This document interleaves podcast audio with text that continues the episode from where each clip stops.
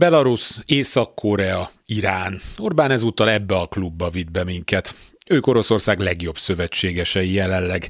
Európában most nem az utolsó csatlósok vagyunk, hanem az elsők és egyetlenek. Szerintem nem túlzás azt mondani, hogy az említett országoknál is fontosabb szövetségese Vladimir Putyinnak Orbán Viktor.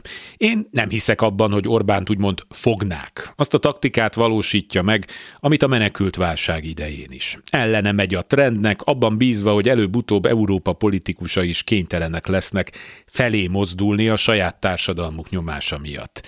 Ez legutóbb részben bejött. Most összehasonlíthatatlanul keményebb helyzetben vágott bele ebbe a játékba. Arra tett, hogy pár hónap múlva a fokozódó gazdasági nehézségek miatt Nyugat-Európában is bedobják a törülközőt, és elkezdenek elfordulni Ukrajnától, akkor pedig megint ő lesz az, aki már előre megmondta. Mellette pedig szertesz némi politikai, gazdasági nyereségre. Nem semmi hazárdjáték. Mi a helyzet Oroszországban? A tömeges, vagy ahogy ott nevezik, részleges mozgósítás pánikot váltott ki, százezrével indultak külföldre a katonakorú férfiak. Putyin még azt is lerombolja, ami az erőssége volt, tehát a viszonylagos stabilitás és kiszámíthatóság biztosítása belföldön.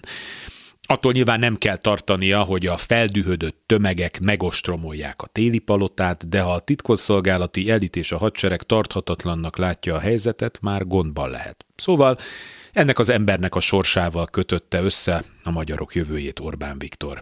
És az Aurora ágyúi itthon sem dördülnek el.